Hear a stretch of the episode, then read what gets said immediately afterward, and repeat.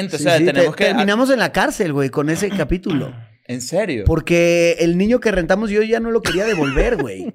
Claro, O porque... sea, ¿cómo lo devuelves ahí? Pero Sí, entonces claro. fuimos al DIF y nos dijeron, esto es secuestro. Y yo, sí, pero yo, no lo- menor, yo ¿no? lo estoy salvando, ¿no? Tú, tú, Ah, tú este niño no es tuyo, güey. Claro. Entonces, puta madre, vamos a devolverlo. Y cuando fueron a hacer, Mierda. cuando fueron a hacer la investigación, dos días después ya no había nadie. I'm going back to my school today.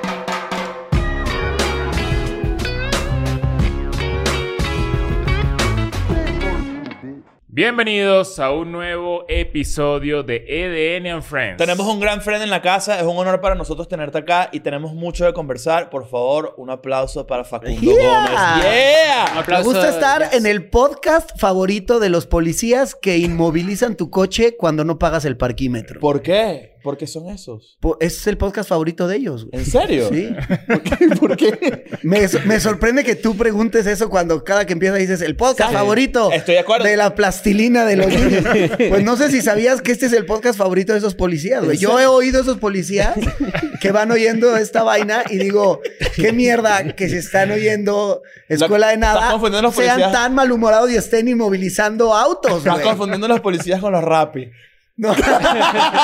¿Sabes que, ¿Sabes que dices eso? Y a, a ti te ha pasado eso un montón de veces, ¿no? A mí me Tú eres puesto- ara- arácnido Me ya. han puesto el hombre araña aquí. como 10 veces. sí. Ver cómo los odias, ¿no? Yo los odio. Ya, Ay, no, ayer Pues vi un- imagínate que tú los haces felices a ellos, güey. Qué triste, güey, que, el- que Ah, la una buena cadena manera de verlo, claro. la estás rompiendo de una forma Qué bueno que tengo positiva. trabajo hoy. Llegó Leo y se paró mal en la calle.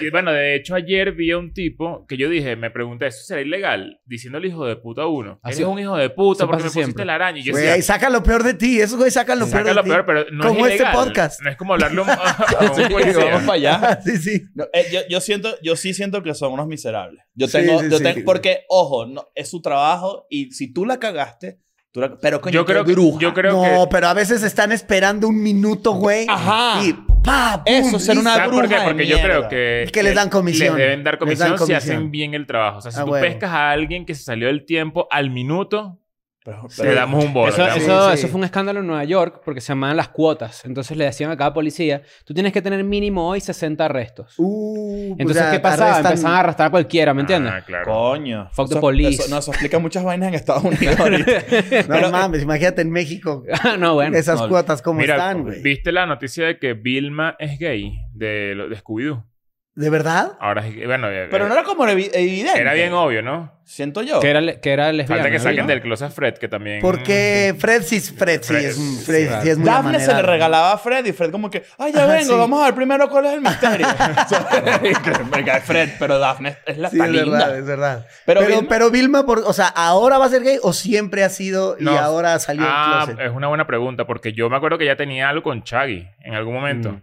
Bueno, pero a lo mejor es Qué biculosa. bueno que, la- que- que los Woks le quitaron el culito a Chaggy. Si Chaggy que sí, bueno, ¿y qué hago, pues? Me Claro. parece una mamada que ahora quieran como quedar bien, este, homosexualizando personajes. Que ya o- existen, ¿no? O volviendo, este, negros a personajes que no Ah, eran. Un o- Chaggy negro, ¿no? O eso era, o era, o era Sí. un No, meme. Chaggy el cantante. Ah, el negro. el, El jamaiquino. Es jamaiquino, negro, Claro, no, no sé, yo, yo a mí me...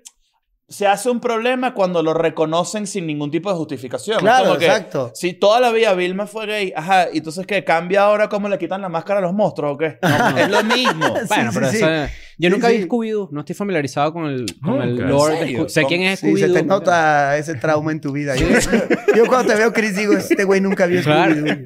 Ni los pitufos. O sea, yo ¿verdad? decía, ah, pero que le quitan la máscara es el malo. ¿Cómo es la vaina? Sí. Claro. No, yo nada más conozco al perro, pues. O sea, pero no, si sabes quién es Shaggy. y sabes que hicieron el, el Sha- eh, ¿cómo se llama? El chiquitico, Scooby-Doo. Scrappy. Scrappy-Doo. ¿Qué No, mierda fue eso, no? Scooby-Doo tiene un- toda una dinastía de puros Do. Que no, de verdad. Tiene Scrappy-Doo. La dinastía Du. Mierda, dinastía Doo, Tiene claro. demasiados familiares, te lo juro. En estos días lo leí. Ver si lo encuentro. Si quieres... Pero sí, Scrappy era una mierda porque era un perrito pequeño, pero era bien valiente y Ajá, mamado. Y entonces era como que arruinaba toda la esencia de los miedosos de la Claro, serie. Era como, yo lo resuelvo. Ah, pinche mamón. En Exacto. En teoría, todo el equipo de Scooby-Doo son, es, les dan, son miedosos. Menos Scrappy. Mira esto. y Scrappy mira que ya voy, todo el mundo tiene que agarrar Ajá, Ya está sí, el hermano de Scooby-Doo. Jabba-Doo. Ruby-Doo, la hermana. Skippy-Doo, Scrappy-Doo, eh, Scooby-Dee, que es la prima de Ah, qué Scooby-Doo. La hermana de Lady Di. La hermana de. Dubi sí, Dubi un primo. Dubi Dubi Doo es un primo. Eso- No, chico, pero ¿en ¿qué mierda. Siempre odié cuando salían los hijos de los personajes, ¿no? A mí no me gustaba. Cuando venía peor. gente como ajena al, al, al círculo central del- de la caricatura, me da como ladilla. O cuando Claro. hacían unos saltos ilógicos y que Rugrats, pero ahora son adultos. Es como que, ay, entonces. Sí. Que se parecen a uno. Los Rugrats adultos se parecen a uno, ¿no has visto? claro, weón. Son pero- como, como, pan- como tienen como una pancita así. El- están el como papá- flacos, como-. El, pa- el, el papá de Tommy es medio, medio triste, ¿viste? Porque Sí, es un bicho como con esas cosas. Cuando la gente ya no quiere trabajar más, que siempre está como vuelto mierda con un saco ah, grande. Tiene vibra de viudo. Puta, qué triste, qué triste que así se educan los niños con esas caricaturas. Pero mierda, fíjate güey. como nosotros latinoamericanos este, compartimos eso, ¿no? Compartimos mucho este, caricaturas gringas, pero no existía o no existió estudios de animación eh, latinos. No- Claro, no- que, que tuvieran otra idiosincrasia. claro, o sea, una, caricatura latina. No se me ocurre ninguno.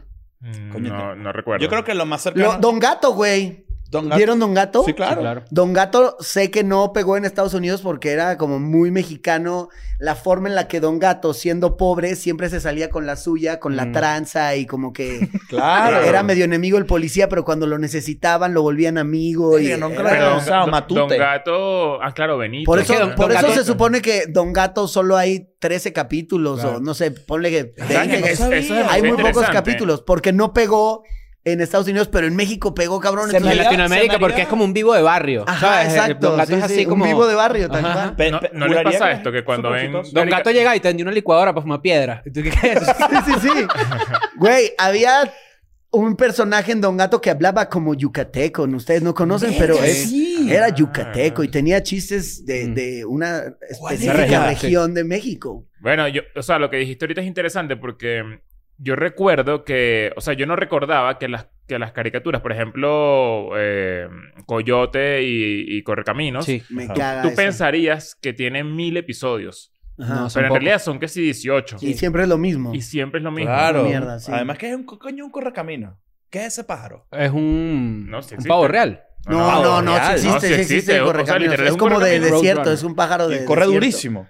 Corre rápido y, Claro. y no vuela. ¿Qué mierda? O sea, ¿Qué mierda? Sí. Nunca, premisa. nunca te acuerdas cuando comenzaba el episodio y, decía, y se paraba ch, Correcaminos. Ah. no sé qué vaina, no sé qué vaina. El nombre. científico. Claro. Ajá, exacto. Ah, Verga, no me acuerdo. O sea, sí me acuerdo de eso, pero siempre dije, ¿qué es este pájaro? Yo nunca me Eso, deberíamos empezar el episodio así, dice Nacho Redondo, te quedas así, dice Mamus Vergus. Claro. Mira, el Correcaminos grande. El Oye, sí Correcaminos. tengo una duda de, de- de la presentación de, de Nacho Redondo. ¿Por qué en todas las, bueno, en- como en dos entradas en mi análisis, siempre sales como ofreciendo pastillas, píldoras, cápsulas? Ah, porque te voy a explicar algo. ¿Eres muy Ah, adicto? u- No, mira esto. Eh, esto es una buena pregunta porque mucha gente la- que ha entrado a escuela nada en los últimos años, eh, eso fue un chiste que se, ya lo, lo utilizamos mucho y lo retiramos. De la, de la Por tóxico. del- mm, sí, pero para que tengas una idea te lo voy a explicar. Porque mucha gente lo ha preguntado últimamente. Cuando empezó Escuela de Nada, nosotros teníamos un chiste yo, que habíamos dicho que... Era, ¿Eras tú o yo? No, yo tenía síndrome de Down y se me quitó. Y se, le cu- Ah, y ¿sí? se curó Ujú. porque se tomó una pastilla de. Ah. Downy. Entonces decíamos... Facundo y que, ah, sí. Es que sí tiene cara. Es que sí, sí lo que. Bueno, ese era el chiste. El Es que chiste sí era que tiene la frente larga. El chiste... No, el, el chiste era que a mí se me había quitado y yo tomé una pastilla llamada Downy. Entonces Ah, pasa el, que el mucho- detergente. Ajá, en muchos países de Latinoamérica, Downy, cuando nosotros inventamos la pastilla, la gente empezó a enviarnos fotos del detergente porque se llama Ajá. igual. Y entonces después pues, empezó a pasar el tiempo y ya ese chiste como que quedó atrás, Claro, ¿no? no, exacto. O sea, de, los de lo primerito que salió. Y era como que... Y nosotros teníamos acá uno y tal, pero... Como que lo retiramos de tanto que lo usamos, en verdad. No por otra razón. porque- Pero es una Yo buena pensé, pregunta. yo pensé que eras como muy adicto al, al, A los tranquilizantes. Al ¿no? Lexotanil. No, no, no, ya Ha pasó de ser de esos güeyes que para dormir se tienen que Antes sí, pastillar. y- tuve- yo tuve eso en mi vida. Yo estuve medicado toda mi vida, pero después de- ya lo, como que lo superé. Dije, voy a enfrentar esto naturalmente. Mm. Entonces, ya Fumaste duermo marihuana. tranqui. Tú tomas... Empecé y después no... Yo no soy... Yo no fumo. hacía un, un batido en Squeak con Motrin y Ribotril. Y tenía dos años. Claro, y el conejo, y el conejo dormía así. Pero eso es una buena pregunta que acabas de decir y este, es muy cool que estés con nosotros porque, con nosotros porque dijiste que... Y sabemos que tienes una experiencia bien amplia, ¿no? Trabajando en medios. Este... Un paréntesis Ay. rápido que lo tengo aquí para, que, para Ah, matarlo. sí, sí, sí. Para que la duda no quede en el aire. El correcaminos grande es una especie de ave cuculiforme. De la familia cuculide. Cuculiforme. Me gustan los de cuculiformes, es. ¿eh?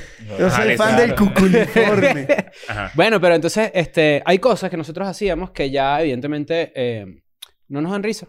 O hemos, Claro. de- o hemos dejado atrás, como que hay cosas que ya no te dan risa, ¿no? ¿Sientes tú que en tu evolución de tu carrera hay cosas que tú ves y dices como que, uno, me mamé. Ajá. Y dos, eh, eh, creo no que ya no, ya no bueno, para poner en contexto a la gente, también con, la- con, con toda la audiencia que nos sigue a nosotros, que seguramente no te conoce, Sí, mucho, Eh, Facundo, mucho marico, ¿no? Tal cual. Para muchos mucho de nosotros son maricos, pues. Facundo Claro, es un ¿no? referente de los pranks de calle, de la, del humor de calle, acá en México. Y, y bueno... eh, Cosa que comparto ¿cuándo- contigo mucho en común. Claro, yo comencé así, pero tú tienes mil años más. O sea, ¿cuándo comenzaste tú? ¿A principios de los 2000? Eh, sí, exacto. 2002 estaba yo en, la- Claro. en el canal 5. Yo a finales de, de, de esa primera década. o sea, los todo lo 2000. que hiciste me lo pirateaste. Exacto. Pinche ladrón. Pero sabes que yo... de mierda. muy, muy venezolano. Pero muy... lo- justamente lo, creo que la diferencia fundamental entre un mercado como el de México y de repente un mercado como el venezolano es que tú pegaste muy duro haciendo pranks y cosas en internet y tú lograste meterte en televisión. Claro, sí, que sí. para nosotros eso, o sea, en Venezuela sí existían Mm. todos estos shows de pranks y todo este peo, pero era como muy pop. Era No había espacios alternativos. Exacto, era un sustito, era que si un actor que llegaba a Venevisión, que es como Televisa, y de Pero el repente... loco video loco sí era de, de pranks. O sea, de sí, pranks, pero, pranks. pero no era, no era, en- creo que en su caso, ustedes llevaron, el, tenían el prank como, o, o un sketch, Ajá. lo tenían como, como, digamos, la bandera editorial del peo, pero lo llevaban un clic más. Sí, O sea, sí, más elaborado, más una elaborado. capa más que tenía de repente, coño. O sea, tú tienes en tu haber un millón de personajes y un millón de cosas que, que verga, o sea, son dignas de ver. Yo, yo por ejemplo, me eché todo un maratón estos Ajá. últimos dos días sabiendo que ibas a venir para acá. Y, verga, yo tenía, primero tenía mucho tiempo que no me reía tanto de, de algo muy de nuestra época. Qué cagado, ajá. Porque, bueno, ahorita de hecho, a- nosotros lo traemos mucho a la mesa, a Gaspi en Argentina, Ujú. que está como que de alguna manera re- medio reviviendo eso, pero aún así uno lo ve y uno dice, verga, ya va, esto está pesado. Ajá, sí, sí, sí. y, sí. y- No, y por eso también te lo queríamos preguntar, porque sentimos que, que, que la, el prank en general, como recurso así de- dentro de Internet, está volviendo. O capaz es una sensación equivocada, ¿no? Como que, ¿será que... O nunca que- se fue, que pero nunca se fue no- y simplemente nos dejó de gustar a nosotros. O no es que no, nos dejó de gustar, es que... No sé, ¿sabes qué? Yo siento que el prank valió madres en un momento en internet que los que querían hacer prank se les hacía más fácil actuarlos que Ah, hacerlos de eso verdad. Sí, es una mierda. Verga, Y el prank actuado se detecta fácil y es una mierda. Entonces, siento que los que hacían pranks pensaban que, que había que actuarlo y, este, y no supieron hacer el prank real, ¿no? O sea, Claro. y, y la verdad es que el pedo del prank real, una es que te tardas 10 veces más que el prank actuado, porque el prank actuado dura lo que dura el aire, ¿no? Mm. Y el real, estás todo un pinche día para que te salgan tres o cuatro o cinco buenos. Claro. Y entonces te perdiste una tarde para tener tres, cuatro minutos efectivos. Y siento que el- la gente en internet no está dispuesta a gastar Ujú. una Claro. tarde por tres minutos efectivos de video. ¿no? Claro. Que es esta parte del prank que hacía el ruso. ¿Cómo se llamaba el ruso? Vitali. Vitali. Que Ujú. encontró la forma de poner este, en, sus, en, sus, en sus pranks carros eh, cool, Lamborghinis y no sé Las qué. Gold Diggers. Y las mujeres que están buenas, ¿no? Ajá. Entonces encontró que ahí había muchos más views. Claro, claro, claro. Pero también empezó a sembrar pranks. De- o sea, creo que no empezó así, pero después lo empezó a sembrar. Y era como que no es lo mismo. Pues. Estaba también... Y uno eh, lo nota muy Remy. rápido. ¿Te acuerdas de Remy? Sí, Remy, Remy Gaillard. Remy Remy. Gallard, sí. Está Pero Remy cagadísimo Gallard ese era güey. como más... Era como, Como happenings, ¿no? Ajá. Como que se atravesaba. Que un carro de Mario fórmula. Kart con, en, la, en la calle. Sí, O- o- pero, ajá. pero luego se hace unas mamadas. No, se hacía Este, vaina. Él, él se que lo perseguía se- la se policía, colió en, en un partido de fútbol y desnudo. Cantó el- no, eh. celebró con alguien, Ah, cantó exacto, el himno. o sea, Y también el... Ah, no, se puso la camiseta y se puso al lado de cuando estaban todos formados en... Y es buen futbolista, además. Ah, ¿En serio? Sí, Sí, pero, pero sí, de- ese güey sí, ese- sí hacía cosas atrevidas, güey. La verdad, sí estaba cagado. Pero, hacía. pero más que prank, era como interrumpir a un evento masivo. Ajá, ajá. No, era como que se.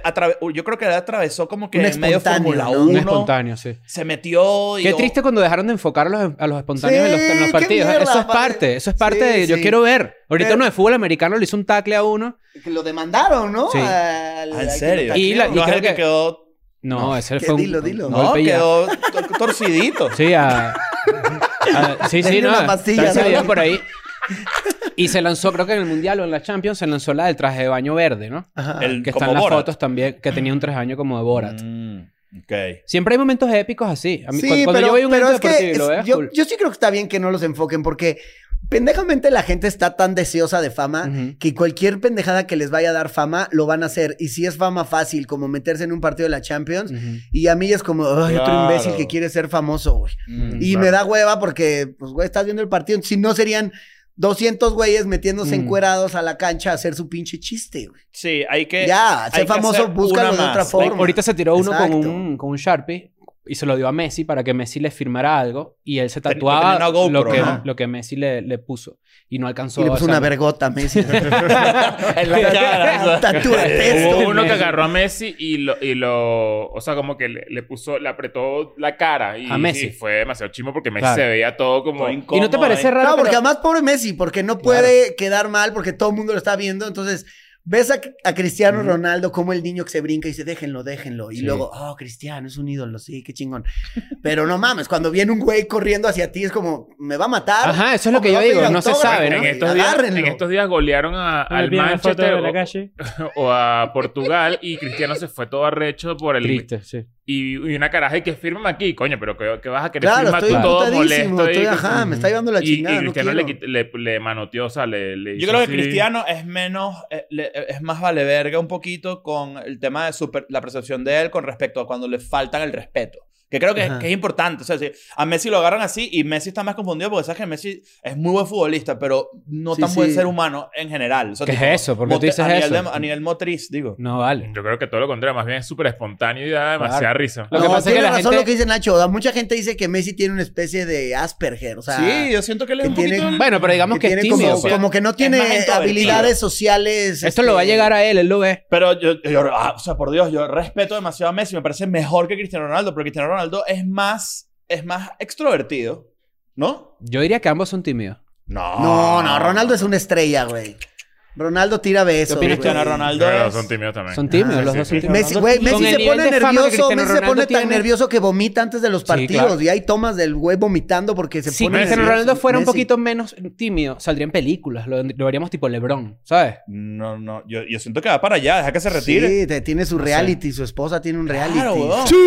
Claro, Eh, es sí, el- no, lo hiciste muy bien. Sí, gracias. parece. Pero sabes que ahorita en Ve cómo celebra, güey. Se enseña los cuadritos. Ah, eso sí, súper aquí estoy yo, tranquilos, Sí, pendejos. Yo a mí me gustaría No hacer un gol y bajarme el- eh, así, el- bajarme el pantalón y se me dan las nalgas más hermosas del mundo. Put, estaría o hermoso. sea, equivalentes celebrar a los así. cuadritos de Cristiano, pero mis Ajá. Tú nalgas. quieres cuadritos Y la gente culo. aplaude. la gente- Pero lo peor Tener es las que, lo nalgas peor es que así, te sacaría una tarjeta amarilla por hacer pero el árbitro y que "Uf, las tienes de- divinas, pero no puedo hacer. Exacto. El reglamento que- me obliga. que O sea, te saca la tarjeta amarilla, pero con una sonrisa, tipo. Bien, Si bien no lo hagas más. Gracias no lo por el hagas más. rating. Está bien. Está bien. Así. Y después hace. No, eh, hace- toca, toca así, hace. "Uy, uy, uy", Ah, así, ¿no? Pero sabes que ahorita en básquet había unos que estaban protestando porque mm, con el cambio climático y todos estos peos, este, cada vez más gente protesta, ¿no? Ajá. Lo que tú dices que, que es Que mentira, es falso, ¿no? exacto, con la falsa claro. pandemia. Claro. Y esta persona llegó al tabloncillo y se puso pegamento y pegó las manos del tabloncillo así para que no lo pudieran mover. Y vino la No. seguridad y le hizo así. No, Con- claro, la obvio. piel qué ahí. estúpido. Sí, No pues, hay ni- Hay gente que se encadena, hay gente que protesta. Está bien, bueno. Está bien, es una buena forma, pero. ajá. Lo peor es que el pegamento que utilizó dañaba la capa de ozono en su ajá. producción. Ah, exacto, eh, así, bueno. ¿no? ¿Sabes qué? Yo siento que cuando. Y cuando la gente descubra que, que de repente que no tiene ni puta idea de México ni nada, se meta en tu canal y vea y de verdad indague, que Todo- vale mucho todo la está pena. en tu canal. Todo Sí. el contenido. Hay, hay cosas que, que me acuerdo que pasaron que, que no las he encontrado, güey. ¿En Cosas muy serio? cagadas, güey, que, que quiero recuperar para subirlas, güey. O sea, hay, hay material que no está en. en Y eh, en todo el internet. material, por ejemplo, eh, que creo que por ahí vas ahorita con esa pregunta. Todo el material de televisión demasiado viejo, la tele te lo dio No. para tú montarlo. No, no, no. O, o ya era de tu propiedad. Nunca. Nunca. O sea, de hecho hay un bache ahí legal porque mucho lo empezó a subir otra gente. Y cuando yo vi que había gente que tenía un millón de views, dije, no mames, soy un pendejo. Y empecé a subir A mí me yo. exactamente lo empecé mismo. a subir yo mis Porque a mí cosas. me contrataron en las primeras cosas, el primer eh, como experimento social, así le decíamos en Venezuela. Ajá, yo que, igual, igual. que hacíamos. eh, Además, ¿cómo le da un- una connotación científica a, a tu pendejada, No, no? un, exper- un experimento social en México y Venezuela en los 2010 está bien, pero en Alemania en 1940 no, ¿eh? No, no se veía. No, bien. eso no los No veía Quedó mal en la historia, de hecho. Sí, Ajá. señor. El, el vacío legal que había y es que nadie pedía release. O sea, nadie te hacía firmar nada. Yo entrevistaba a la gente en la calle y si yo lo ridiculizaba, bueno, no lo ridicu- ridiculizaba, sino que se si esa persona se, se mataba él mismo Ajá. y decía algo súper estúpido en la cámara, él, él podía fácilmente demandarme, ¿sabes? Claro, Como porque que- no tienes permiso de su porque no te- yo nunca tuve un permiso. O sea, nunca tuve algo firmado, no sé qué. Hasta que hice después temporada de conejos, donde ahí sí era como un poquito más ordenado y Mm. empezamos a pedir un poquito de... Pero eso era para internet, ¿no? Sí, Temporada Ese de era para conejos. internet, sí. ¿Y estabas más ordenado en internet que en televisión? No, yo nunca estuve en televisión. Ah, ok, ok. El primero era entrevistas en la calle, pero también era de YouTube. Ah, ok, ok. Y, y ahorita siento que eso, eh, o sea, en esa época me imagino que si yo no tuve nada que firmar a la gente, imagino que tú menos. O sea, tú... No, no, no, no nos valía madres. En, en algún momento lo que sí hacíamos, pero ya era una cuestión ética personal, era decirles que esto había sido una broma y si estaba ok que saliera en televisión. Mm. Y eso lo grabábamos. Ah, Ah, yo pero me acuerdo verbal. release. Ajá, sí, O sí. sea, tú tienes un video de esta gente. Claro, eso debe estar perdido en, la- en las Perdido, sí. catacumbas del Canal 5. Pero, por ejemplo, hubo, hubo quienes cayeron de una forma humillante en la broma, que ya ni le decíamos que había sido broma, lo para que no te dejábamos cagaran ir, el, el material. Y, le- y lo blureábamos. O sea, Ah. por ejemplo, hubo uno que hacíamos una broma de que yo era un gay que estaba agarrando nalgas en la calle. Mira qué cosa tan normal. Y este, y les decía, ah, le cambio este un globo por un beso. Y como que llegaba la gente y yo les agarraba, los toqueteaba y, y les decía que les iba a dar un globo o una flor porque era el Día del Amor y la Amistad. Y hubo un señor que me dijo, ¿qué? ¿Cómo está eso o qué? Yo, no, bueno, pues a mí me gustaste. Y la chingada me dijo, ah. Y como que vi que el güey estaba interesado y le dije, ¿qué onda? eh? Le seguimos y me dijo, pues mira, yo nunca me he metido con un hombre. Yo tengo mis hijos y todo, pero pues, ¿cómo sería o qué hay que hacer? Y le dije, no, pues yo te consiento y la chingada. El güey se interesó a nivel de que nos quedamos de ver en el hotel de enfrente ¿Te acuerdas a las 4 de la tarde. Y, güey, yo me saqué tanto de onda que dije, güey, si ahorita le digo que esto es broma, el güey se va a destruir O- muy o cabrón. sea, Pero ese, ese momento en el que tú vas alargando la, la- y alargando Sí, y sí, alargando, sí, sí, es como que, marico, te- tengo que Es, llevarlo es cuando, al es máximo es cuando yo pienso que las actuadas por eso nunca van a ser tan chingonas, Claro. porque nunca te imaginas que eso puede pasar. ¿Y Y, la realidad es cual. mucho más ¿Y sorprendente. cómo hiciste para meter la cámara en el hotel? Ajá, ¿y qué pasó al ¿Cómo hice para meterme en su verga? no, no, al final el güey seguramente llegó al hotel y no encontró a nadie, pero nosotros blureamos Su Claro. escena y distorsionamos la voz porque dijimos, güey, este un- güey tiene familia, le vamos a arruinar la vida por el no rating. hace falta. Eso me recuerda a Borat cuando hay una, hay una parte de Borat en donde él corta, o creo que es esta última película que hicieron, en la 2, o otro personaje de Sacha Baron Cohen, en el que básicamente logra que un concierge de un hotel le ofrezca una pedofilia. Wow. Ah, sí, yo vi Y eso. le diga Sí, tipo, sí, no, sí. bueno, si lo que tú quieras aquí lo hay. Sí, es- y que, puedo- pero mientras más jóvenes me gustan más, dice Borat, ¿no? Ajá. Dice Sacha Baron Cohen. Y esta persona que sí, no, de 9, 8, lo A que mí me tú pasó, quieras. al- a mí me pasó sea, algo... Y creo que lo quitaron y los denunciaron al FBI, al Ajá. tipo. O sea, de una vez. Ah, pues. sí eso, sí, eso fue parte de la promoción de Ajá. Borat 2. Bueno, A mí me pasó algo a parecido. Giuliani lo, lo tenían encuerado ahí Sí, con casi la- con, sí, con sí. la menor de edad. Hice un ¿no? video del Día del Padre, eh, eh, seguramente la gente lo va a recordar, donde yo le preguntaba a padres que cómo celebran el Día del Padre. Y obviamente me iba escalando la pregunta Ajá. hasta que pasara algo horrible. Ajá. Y me encontré con, con un tipo que él decía, bueno, yo celebro el Día del Padre, eh, cele- lo celebro con, con mi niña. Y yo le digo, ¿pero quién es tu niña?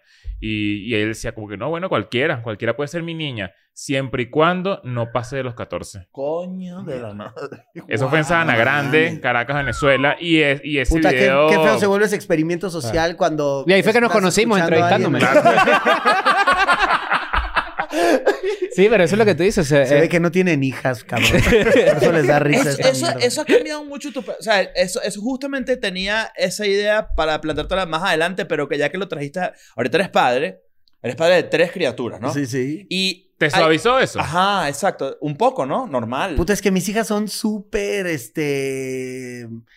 Correctas, güey, súper peleadoras de la justicia, de las causas nobles. O sea, que si se mis meten en tu hijas odian a Jaime "¿Qué Duende. No, mis vergas?". hijas, cada discusión Jaime cabrona Duende. termina en. Por lo menos yo no me gano la vida indignamente como tú insultando a las mujeres. Y, Con eso pago tu universidad. Prefiero ser inculta que, que, que me pague la universidad un homofóbico, misógino, mierda y puta madre. es- Qué, es qué difícil loco el, el hueco en el que estás, porque no, no hay... O sea, hasta que sean grandes no... no... A mí me gusta escudarme en que era una denuncia social. Claro, estoy, estoy Claro, poniéndole el eh, foco a un eh, asunto. Ajá. Que, ojo, no es Que mentira. no es mentira. Sí, es que, porque por- siempre lo pensé así. Es como, güey, yo no estoy promoviendo que la gente le pegue a sus esposas. Lo que estoy promoviendo es que...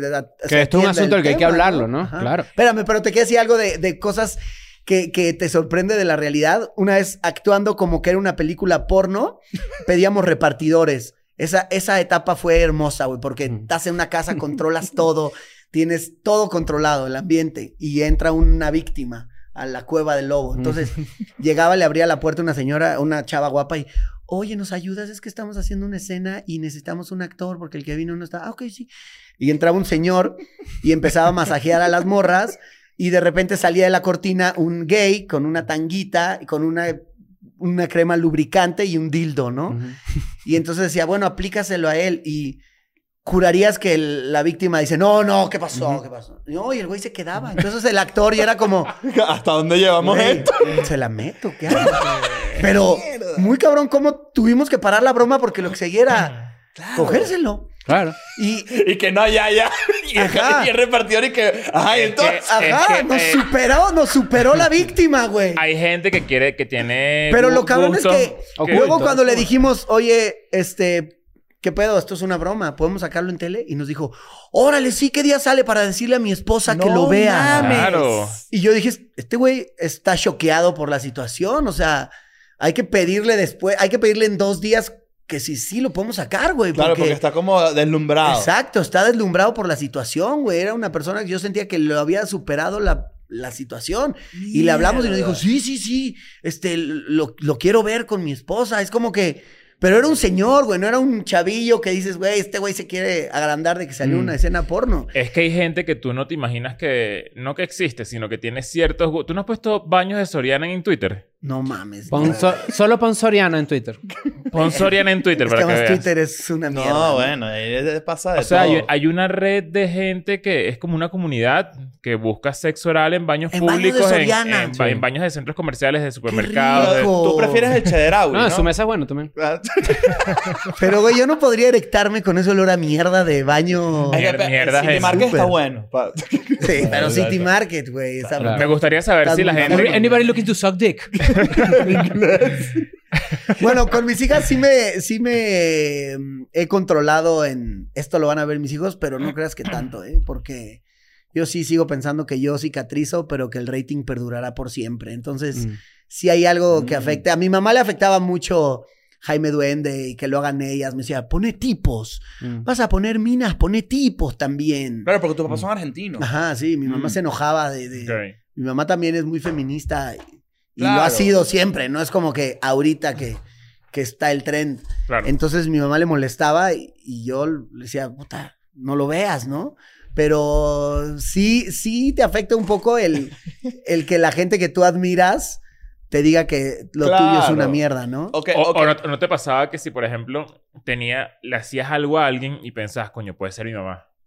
No, yo, yo A la verdad es que cuando eso. hacía bromas, no me metía con ancianos, ancianas, como que decía, si es muy vulnerable, mm, ya No, no, ya no, No es es, chistoso. ya no es chistoso. O sea, una Claro. embarazada y la asustas, eh, no, ¡Ay! ¡Ah! Ajá, sí. Claro. O además Alto es- sketch. Este es el prank. Como que siento que la risa es cuando el güey se lo merece, ¿no? O sea, tipo, ubicas mil maneras de morir. Sí. Antes de que el güey muera, te dan a entender que el güey era una mierda. Entonces, cuando muere, disfrutas. O que hizo una Claro. estupidez. Exacto. Claro. Pero el güey era eh, un abusador. Y, y- y cuando entonces se las llevó al jacuzzi, el pene le succionó el jacuzzi, yo qué sé. Pero dices, qué bueno que murió.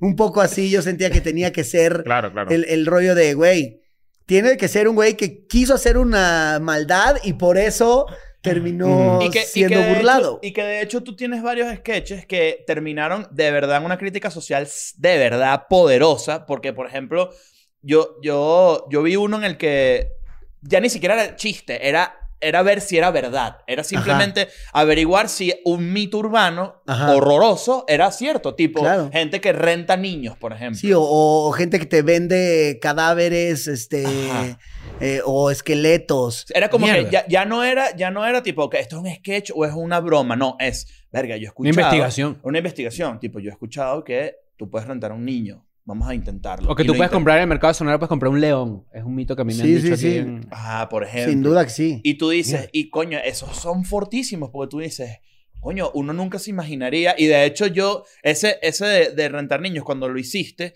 que te diste cuenta que sí era cierto, Ajá. tú mismo estás como que, no, verga, ya. ¿Sabes? Esto está muy cabrón. Hay que ir a denunciar a esta gente. o Sí, sea, sí, tenemos te- que. Terminamos en la cárcel, güey, con ese capítulo. En serio. Porque el niño que rentamos yo ya no lo quería devolver, güey. Claro, O porque- sea, ¿cómo lo devuelves ahí? Pero Sí, entonces claro. fuimos al DIF y nos dijeron, esto es secuestro. Y yo, sí, pero yo, no, menor, yo ¿no? lo estoy salvando, ¿no? Tú, tú, Ah, tú este niño no es tuyo, güey. Claro. Entonces, puta madre, vamos a devolverlo. Y cuando fueron a hacer, Mierda. cuando fueron a hacer la investigación, dos días después ya no había nadie. O sea, estaban avisados que Mierda. Claro, eso había pasado. Sin embargo, en mi casa había tres patrullas, güey. Cuando yo salía de mi casa al radio en la mañana, había tres patrullas que me obligaban a mí a ir a declarar. Mm. Cuando yo dije, güey, declaré hace dos días. Y cuando fueron ya no había nadie, no sean mierdas. Esto es una hipocresía, güey. ¿Y qué pasó están- con el niño? No, no sé.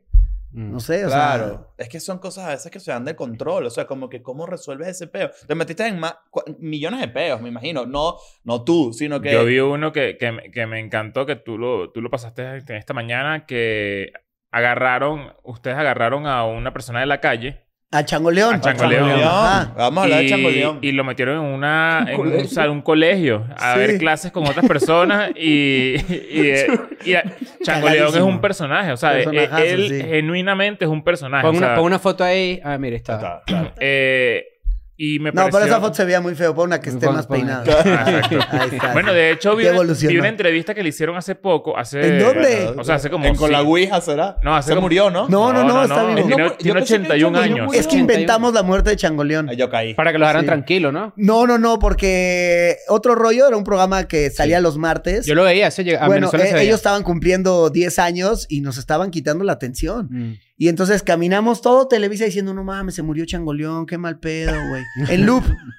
sin decir, sin soltar nosotros la noticia. En loop, todo el, todo el pasillo de Televisa. Una ida. ¿Cómo, cómo, Y cómo dijimos, conseguiste- esto ya está suelto, güey. ¿Cómo apareció Changoleón? Changoleón apareció en un programa que teníamos que hacer como de atrapando infieles, pero Ok. eran actuados esos. Ok. Que- Y- antes que digas esto, qué loco que todo el, el contenido de internet de pranks es lo que se hace- lo que intentan hacer ahorita los, los TikTokers. O sea, Ujú. como que hay un ciclo de. Sí, de- ahí viene de de- regreso, ¿no? de Viene regreso, tal cual. durísimo. Viene de Es que, regreso. güey, no hay nada no más es- cagado que la realidad. Ojo, no está mal, pero No, digo no. que me Al sorprende revés, y me parece fascinante que haya gente como. Ay, pero, güey, a ver, rífense, a ver, háganlo bien, güey. O sea, no, no solo es intentar Que se- hacer la broma. Láncense a hacerlo bien. Sí, güey, está cabrón. Ajá. Bueno, entonces queríamos decir que Changoleón estaba muerto para que hubiera todo un movimiento y entonces íbamos a hacer una manifesta, una procesión con el ataúd de Changoleón al, al ángel de la independencia y llegando ahí se paraba Changoleón y entraba la música. No andaba muerto, andaba Increíble, increíble. Pero el problema fue que me hablaron del noticiero de Carlos Loret de Mola, que estaba en la mañana, a preguntarme sobre lo de Changoleón. Y yo, verga, verga, esto es el noticiero, esto ya es serio, güey. Claro. Y yo no pude tumbar mi mentira. Entonces tuve que decir que sí. Y entonces Claro. luego me hablaron ya de la parte jurídica que me odiaban de Televisa y me dijeron, güey, Si eso es mentira, te estamos mintiendo en un noticiero que es la voz de, de la empresa. Claro. Si estás mintiendo va a haber un pedo. Entonces, o lo desmientes ahorita. O matas a Changoleón de o verdad. mata a Changoleón, güey. Y no, güey, tuvimos que... Matarlo. Tuvimos, no, no, tu- tuvimos que revelar la verdad porque estaba verguísima nuestro final a, a esta mamada de esta broma, que era una broma a la nación. ¿Qué tanto podía pasar? O sea, ¿será que te, te mandaban? No, no, lo, En lo- verdad, lo sí, que lo pasaba era que estábamos poniendo en juicio la credibilidad Ah, claro, del noticiero. Porque el- ya el se había dicho en el noticiero. Claro, lo que, iba, lo que iba a pasar es que la gente iba a decir, ok, los del noticiero son tan pendejos que cayeron en una broma, entonces cualquier cosa Exacto, que digan quedan puede mal, ser- ¿no? quedan, Quedan mal, mal, claro. ellos. Pero el changoleón surgió de, de que teníamos que ir a hacer un programa de estos, pero ya habíamos hecho uno y le había ido muy bien. Entonces el productor dijo, hagan otro. Y dijimos, ah, qué mierda, yo no quiero hacer otro. No, dijimos, ah, la verga, vamos a hacer. Entonces todos los elementos que teníamos para las tres como, este, cachadas de infieles, dijimos, vamos a llenar esta limusina que ya teníamos a dos morras que iban a ser las actrices de una de las, de los casos, un table que iba a ser otro caso. Eh, Entonces dijimos, vamos a llenarlo de, de gente rara que encontremos en la calle y llevémoslos a, los tres lugares donde iban a suceder las cosas. Entonces llevemos gente rara a un boliche, gente rara a las salitas, gente rara al table. Y el primer güey que apareció fue Changoleón. Entonces le dijimos, oye, güey, Que es un vagabundo. un vagabundo que olía mierda, cagado, meado, meado, un perro callejero, este, y él, güey, un perro callejero es más limpio que ese güey. No, olía mierda. Pero, pero desde que lo vimos dijimos, güey, a ver este güey si jala. Y el güey, pues obviamente estaba pedo. Y desde el principio que le dijimos, ¿quieres venir con esta limusina, con estas morras de pelos? De pelos. Porque no tenía dientes, entonces hablaba así. De pelos. Y cagado porque en ese entonces que no había redes sociales, la única forma de sondear lo que habías hecho en la tele era los comentarios que oías después Claro. en la calle. Y yo estaba muy pendiente siempre de, ¿y qué te gustó y qué no te gustó? Y mucha gente me decía dos, tres semanas después, oye, ese güey, el changoleón que llevaron. Y entonces yo cada junta creativa decía, la gente me sigue diciendo changoleón. Hay que traer. Tres semanas, la gente me sigue Hay que diciendo convertirlo en changoleón. algo fijo. Dijimos, acá. güey, hagámosle una sección a Changoleón. Y ya era Changoleón va a la escuela. Changoleón va a un Lo desfile de disfrazaron modas. como de Dora la exploradora. Güey, una Porque además el güey era maestro de filosofía y letras, entonces no era ningún De- pendejo. ah, era del de la UNAM, ¿no? Eh, Sí, sí, sí. Entonces, cuando el güey se ponía a discutir, era muy cabrón porque terminaba siendo que no nos burlábamos de él, sino que él se burlaba de todos los demás. Entonces, él salía victorioso de todos sus encuentros.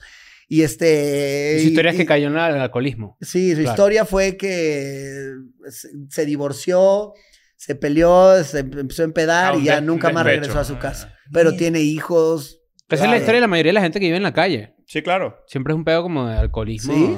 Sí, es o, o- o una situación mental, o sea, una No, este güey estaba mentalmente estaba perfecto. Perfecto. O una adicción. Llegó a tener manager, este, ya Claro. nos decía... Gracias a todo esto. Sí, sí, sí. Ot- el, su manager era otro pinche vagabundo que venía con él y se ponían pedísimos los dos.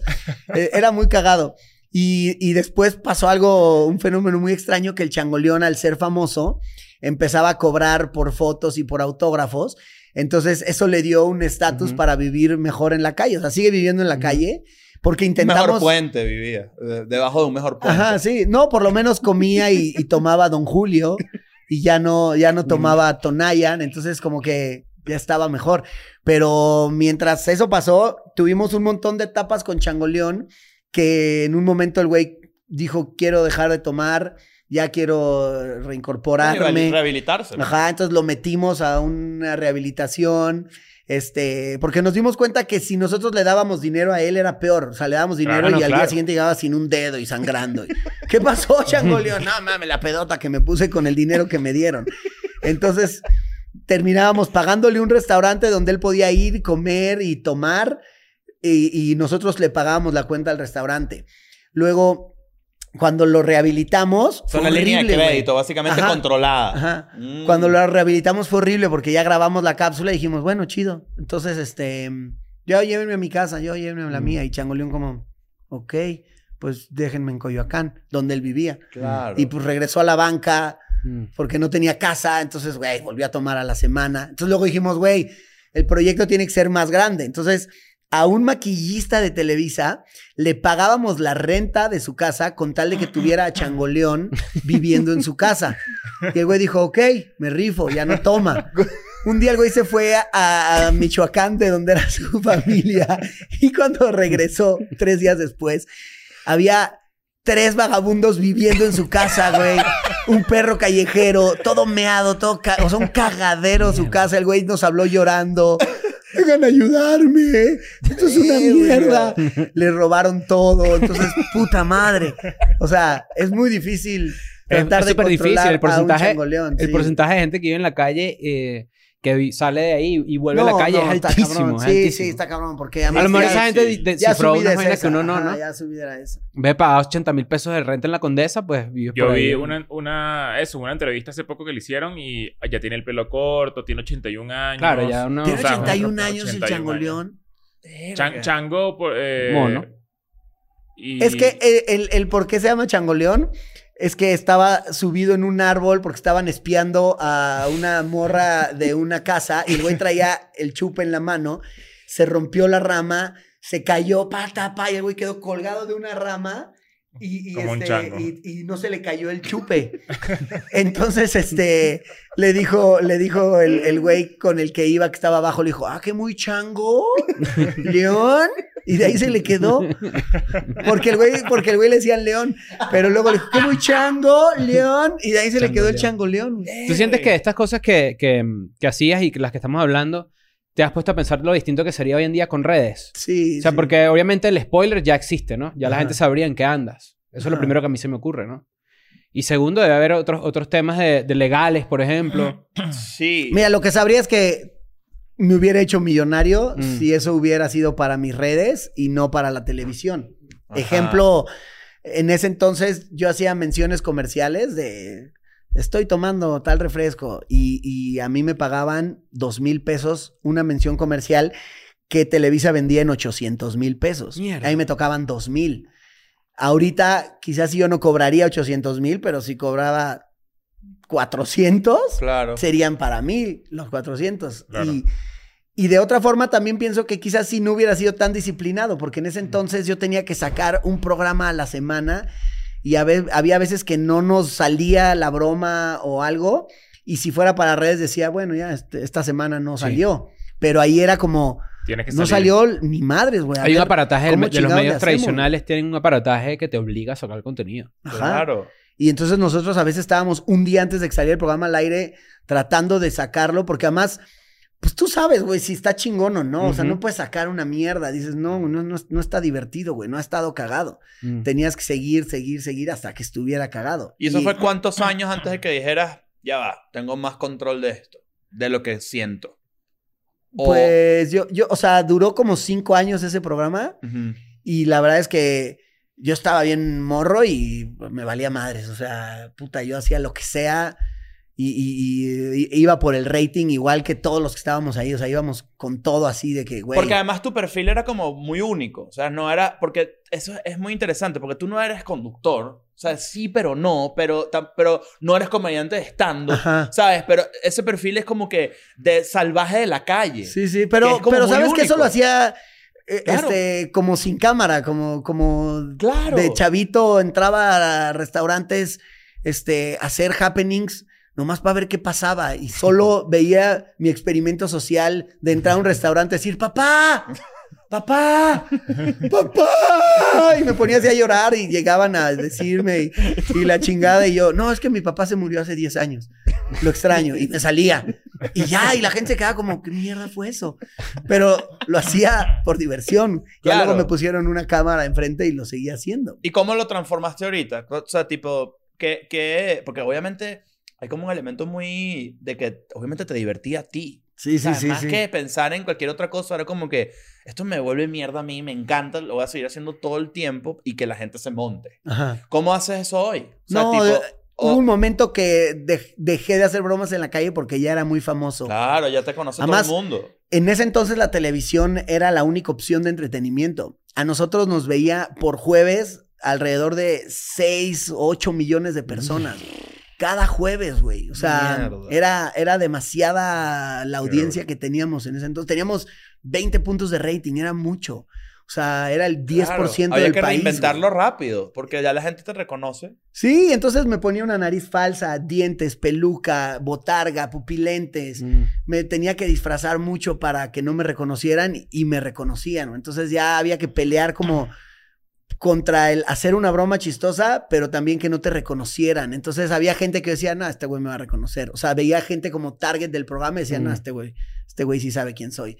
Entonces empezabas la broma y de repente ya veías la cara como, y ya dijiste, ya, ya, Ya, ya, me reconoció. reconoció. Decía, ya Que era que te jodían a ti. Ajá, a sí, mí me sí. pasaba mucho eso. Bueno, claro, el que ya te- que te reconocían decían, ahora se la voy a Se la voltear. voy a hacer yo a él. Exacto, y ya decías, nah, este güey ya se El- está haciendo el héroe. incómodo murió porque ya la gente, o sea, a mí me reconocían mucho en la calle, Claro. entonces ya era como más difícil para mí. Tendrías que como que viajar, ¿no? O sea, Viajar era distinto, pero entonces en Caracas hacer Y eso es más ya era- costoso y...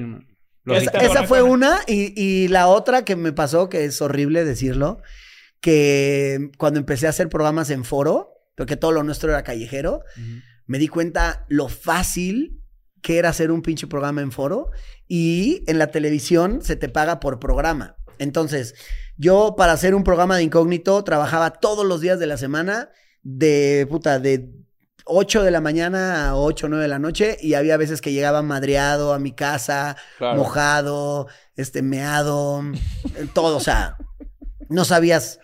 Quedabas a cenar con gente y decías 10 de la noche, sí, sí llego. Y de repente a las 10 de la noche estabas ahí. saliendo de un problema. y Claro. era un pedo. Y trabajaba diario para cobrar un programa.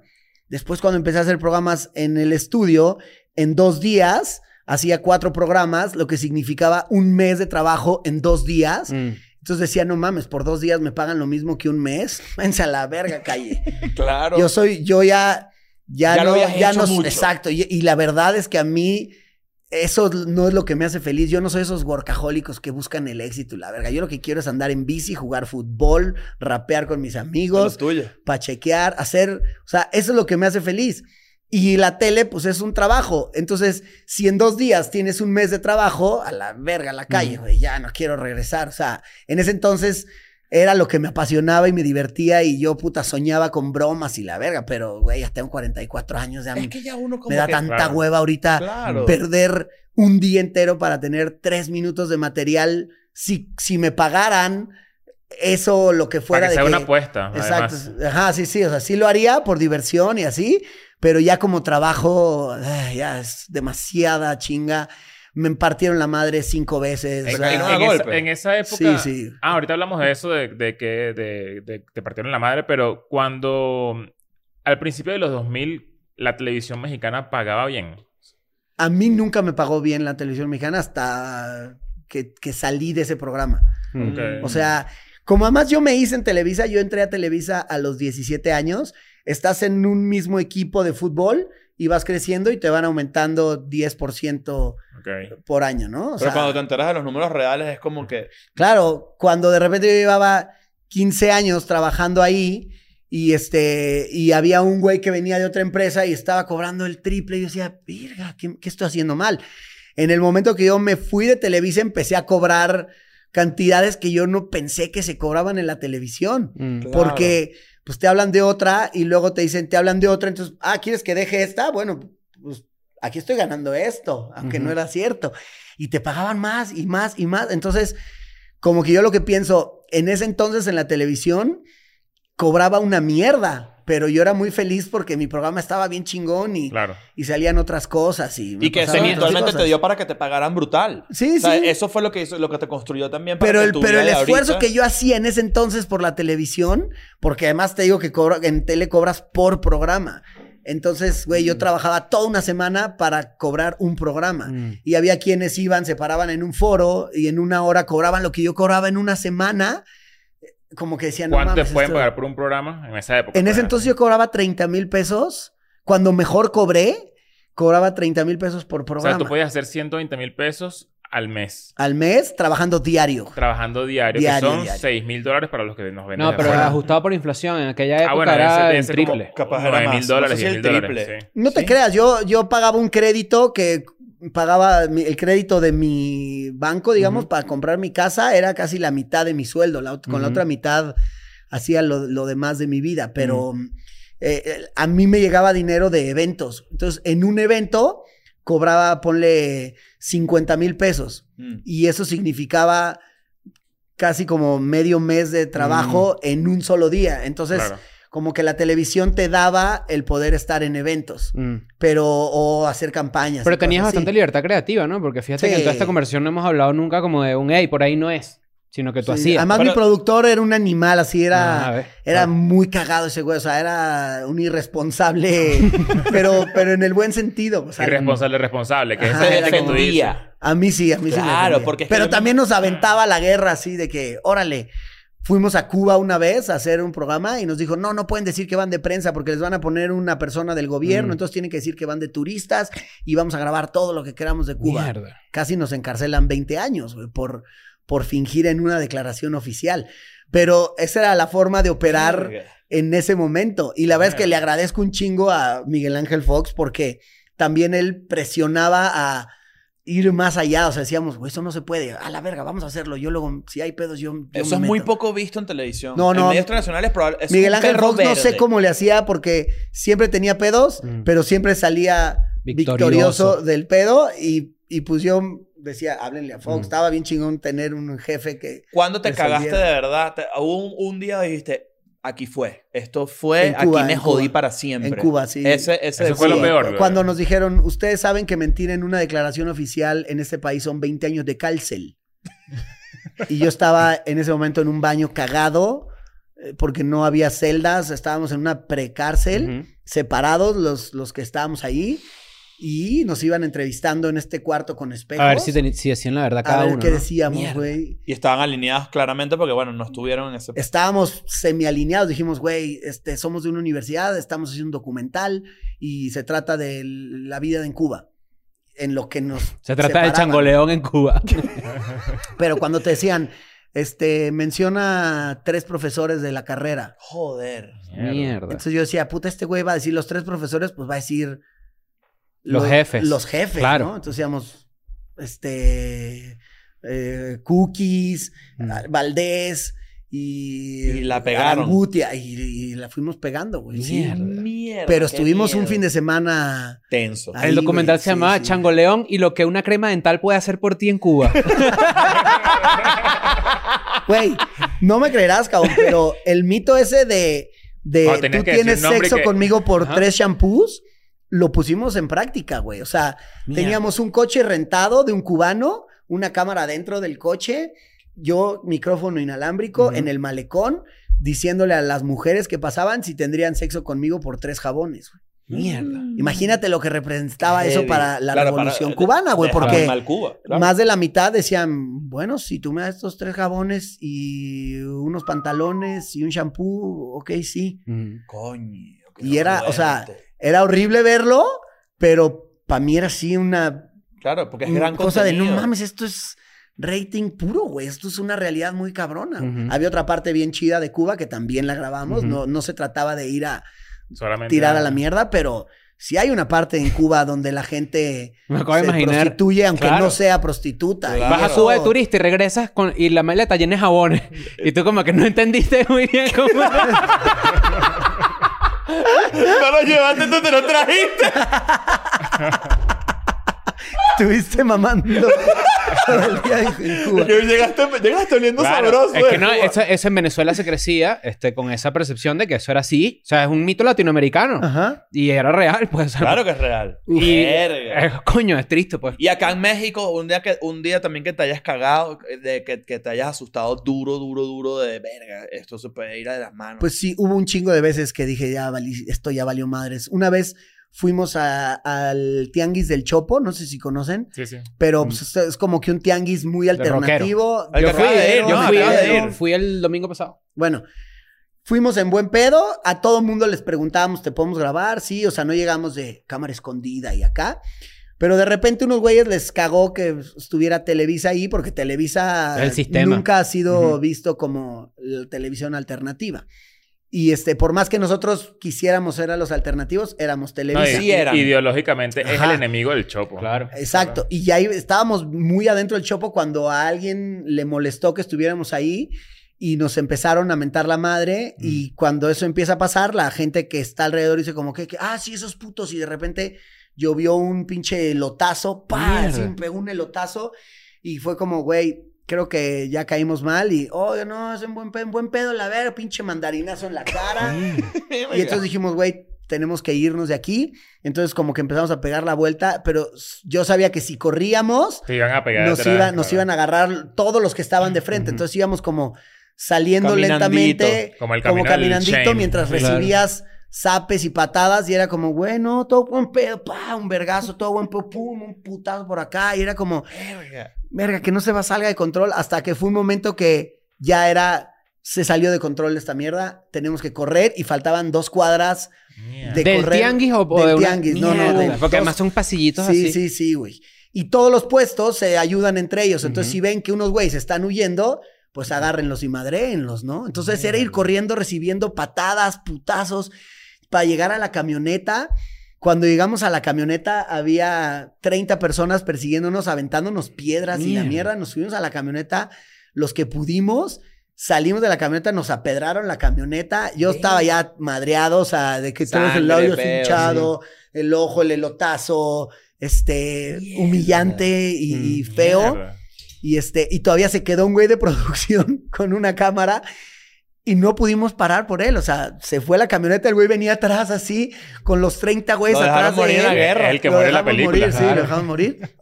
Pero no había forma, era como pendejo. ¿Por qué te quedaste, güey? Claro. Tú ves así por el retrovisor, te estás yendo y ves así, se va alejando la- así, y ves la turba y sacan un hueso así y un tipo así. ¡Ah! Un- Sí, sí, sí, sí, sí. Claro. rastrillo. Y ahora venden como- esa camisa ahí y dice Qué Megadeth. Qué loco que, me, que cuentes eso porque yo, vi- yo grabé un video en el, en el Chopo eh, en el 2012, creo que fue, la primera vez que vine a México como turista. Es algo que ustedes los mexicanos seguramente no entenderían, pero en Venezuela era un chiste. Eh, en Venezuela, chupar paloma. Ajá. Chupar paloma para los mexicanos es jugo de toronja con Ah, tequila, ok. ¿no? Ajá. Chupar paloma en Venezuela es mamarte un Sí, huevo. pa- palomas Ok. pito. Es, eh, Pero, eh, pero en el sentido humillante de. O sea, no es como. O sea, la gente no dice, ay, voy a, voy a chuparme una paloma hoy esta noche. No, no, porque La como lo dicen diría, ustedes, "Oh". pues, claro, pues. claro. Entonces, en el Chopo, yo lo que hice fue preguntarle a toda la gente qué co- qué- qué es lo que más le gustaba de chupar paloma. Porque para los Oh. venezolanos nos daba risa eso. Ajá. Y todos los rockeros, metaleros, los más fuertes que si... Bueno, este, mm, a mí me encanta chupar paloma, sobre todo si estoy en mi casa. Pero si estoy en la calle no, no lo disfruto mucho. Bueno, nosotros los amigos nos reunimos a chupar paloma todos juntos a ver televisión. Y todo ese video se hizo muy viral en Venezuela. Eh, y ahora que me dices eso, me da demasiado miedo que me hubiesen imaginas? descubierto. Claro. Claro, claro. La Ah, claro. le estás vuelta. haciendo el vivo tú ahí con tu Claro, ese chistecito. lo pueden buscar por ahí. Está, ese Claro. ¿Quién quiere ganar 5 lucas de, Ese- ese de lo Bueno, imagínate, ve esta escena tan, tan chingona del momento cuando dejamos al güey de la producción y venía así con la cámara. Nomás vimos como el güey hizo. ¡Ta! Tiró la cámara a la mierda. Claro, para correr más. Y duro. siguió corriendo como que fuera uno de los. Claro, la dejó el arma. Uno de las de la turba como que se volvió. Ah, se mimetizó. Pues, se volvió zo- se volvió zombie. ¡Mierda, putos! Claro. Verga, y la cámara plata, pum, se hizo mierda ya. Pero fíjate, la- eso, que dices tú es algo que mm, yo tengo seis, yo casi seis años en México, cinco, y siempre me llama la atención la diferencia entre lo que entre el albur y un Ajá. chinazo. Para nosotros el albur es un chinazo. Ajá. Entonces suele ser que el chinazo es más literal. Lo que pasa es que la... O sea, el, el albur, a mí tú me puedes estar albureando y yo no lo Claro, sé. claro, porque el chinazo imagino que es como nomás que rime, ¿no? Como. No, es más que como caigas. Es que ca- no, el albur pasa por debajo de la mesa. Eso yo te albureo, Claro, yo puede sé que- que, te albureé Ajá, y y sigo. te lo quedaste. Claro. Pero en cambio, si tú caes en un chinazo, yo te lo reconozco de inmediato. Tipo, Mm. ¿quieres chupar paloma? Así, ¡ay! Ajá. De una. Ok, ok, Eres-. ¿sabes? Eh, Pero en. México es como, ah, ¿por dónde vives? Ah, es que te vi esperando el camión ahí sentado en la parada. Ajá, Ya, sentado en la sí, parada. Y ya. Ajá. Y ya todo el mundo sigue. Y, Y uno extranjero que sí. Y uno, y uno extranjero Uno que sí. Sí, estaba sentado en la parada, estaba Ajá, así. sí, sí. Ahí es Exacto, para y- no y- mojarme. claro, sí, sí. Sí, Es más sutil, es más eso se- elegante. eso se le reconoce muy cabrón a, a México, ¿no? Es genial Sí. el albur, güey. Es, Es es delicioso. un juego de palabras muy bello, de, ingenio, Sí, el ¿no? venezolano es mucho más literal, es verdad. Es más literal y más, y más directo. Bueno, lo de chupar paloma es como ultra literal. O sea, Sí, la- aquí la diferencia es sí, que un mexicano vaya a, a Venezuela a preguntar, o sea, no sé, como que, no ah, sé, ¿te gusta y- mamar y- huevo? No, que, se, te- Claro, que, claro. que- que se lleve un, un pito literal y Ah. es como que... Sopla pito. Sopla- Sóplame el pito. ¿Tú, has soplado pito cuando eras Ah. niño? Claro. Sí, yo soplaba pito. Más burdo, güey. En Ese- México, en México tenemos un nivel cultural más cabrón para... Eso, eso es uno de los choques culturales de, de albur y chinazo, que es que mm, los caribeños, y me incluyo los caribeños, somos muy groseros. Muy, muy groseros. Los mexicanos no tanto. No, los mexicanos son groseros. Bueno, Sí, no sé los no. chilangos, pues. El norte Lo sí. pasa es que- no, lo que pasa es que hay palabras para nosotros que no son tan groseras que acá son súper groserías. Mm. O sea, tipo, por ejemplo... Verga. Verga. Nosotros hacemos verga. Y aquí Sí, es como... sí. ¡ah! Pero O es como- pendejo Los también, ¿no? amigos invisibles, cuando iban a mi programa, no, es que esta verga que estamos haciendo, Ah, mierda, como el esta madre, esta cosa. Ajá, este- Ajá. esta vaina. Ajá. Pero Sí. eh, eso es el peo, que es como que verga. Uno dice, verga como cualquier cosa, pero acá es pesado. Es la peor. No Es sabía, la peor. no- no sabía que verga era tan pesado. Es la, sí. es la peor de, De todas. hecho, ya está desmonetizado este podcast por, Por haber dicho de verga. ¿viste? Coño, Sí. qué. Igual yo pensé que estaba desmonetizado desde que pusimos en el título que te consigue una crema dental en Cuba, ¿no? el mismo chiste otra vez. El mismo Pero eso el chiste algoritmo, dos el algoritmo no lo reconoce. el algoritmo no, no sabe. Ahorita hay un género, Ajá. mira esto que interesante, porque justo caí ayer, el día antes de ayer. Hay un género ahorita de YouTube, de youtubers cubanas, Ujú. que hacen reviews de Cuba, Ajá. y algunos de los videos son haciendo unboxing de lo que la gente les manda. Ok. Entonces, Verga. es, coño, es triste. Primero, las son muy buenos youtubers, pero Sí, porque, segundo... porque mi último unboxing era de la GoPro 11, ¿no? Exacto. No, no, no. Bueno, ella agarró que sí, eh, detergente o una Oreo, y, es- y uno ve el video y es como... ah, Puta, una Oreo. Porque además uno no está tan lejos de eso tampoco, ¿no? Mm, exacto. Pero es como... O sea, ah, uno dices como venezolano. Exacto, no, tú, tú- Pero tú igual estás ahorita- tranqui. Por ahora- por ahora. estamos- por ahora. Nosotros estamos hablando en nombre de nosotros. Claro. en su momento. Pero pues. eso pasa... Sí, eso no, pasa... Tienen, tienen un árbol de mandarinas este, Naranja, falsas, naranja. güey. no Lo que pasa es que este es el famoso naranjal, porque Leo vivía eh, en una urbanización toda su vida en Venezuela llamada El Naranjal. Entonces nosotros decidimos Ah, poner tierno, naranjal ahí. Mm. Es Sí. el símbolo. Nunca hablamos de eso, del naranjal, de hecho. Nunca tocamos ese tema. No, más nunca, Mira. más nunca, más nunca. Tan falso como tu pinche naranjal. Hubo, hubo, una, hubo una marcha para defender los derechos de las inmigrantes, ¿no? Ah, sí, sí. Claro. También ahí nos metimos en pedos, güey. Claro. Estábamos, queríamos hacer una manifestación y entonces en un programa anunciamos que íbamos a hacer una manifestación para defender a las teiboleras nacionales y extranjeras. Y pensamos que iban a llegar 200 personas. Entonces eh, teníamos un camión como de tubos para que hubiera unas teiboleras bailando y manifestarnos. Llegaron 6 mil personas. ¿Qué? Cuando yo llegué, llegó el de la policía y me dijo, no te bajes porque no hay seguridad y esto va a ser un desmadre. I'm going back to my school today.